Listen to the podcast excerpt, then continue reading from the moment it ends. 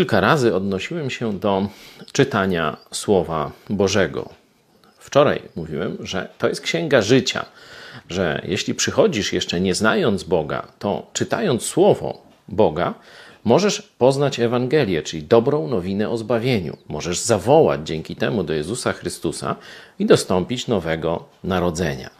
A teraz chciałem Wam pokazać, jak należy już w praktyce, jeśli zawołasz do Jezusa, czytać Słowo Boże. Jako drogowskaz chciałem pokazać list Jakuba.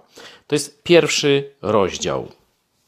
A bądźcie wykonawcami słowa, a nie tylko słuchaczami oszukującymi samych siebie.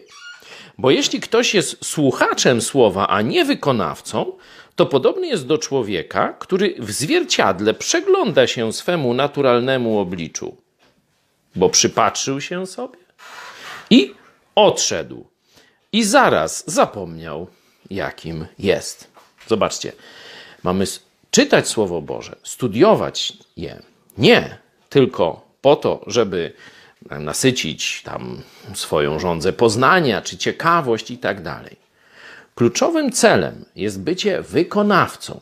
Inaczej mówiąc, jeśli czytając Słowo Boże napotkasz na coś, co jest odmienne od tego, co myślisz, co robisz, jak żyjesz, jak traktujesz swoich bliskich, swoje pieniądze, swoje zwierzęta i tak dalej, i tak dalej, to co zrobisz? Czy powiesz, aha, i dalej bez zmiany będziesz to kontynuował, wtedy jesteś jak ten człowiek, który popatrzył w lustro, zobaczył, że jest gdzieś brudny, ale absolutnie się nie wytarł.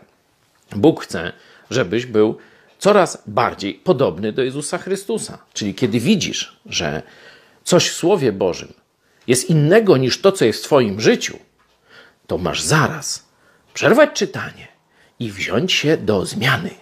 Bądź wykonawcą, a nie tylko słuchaczem.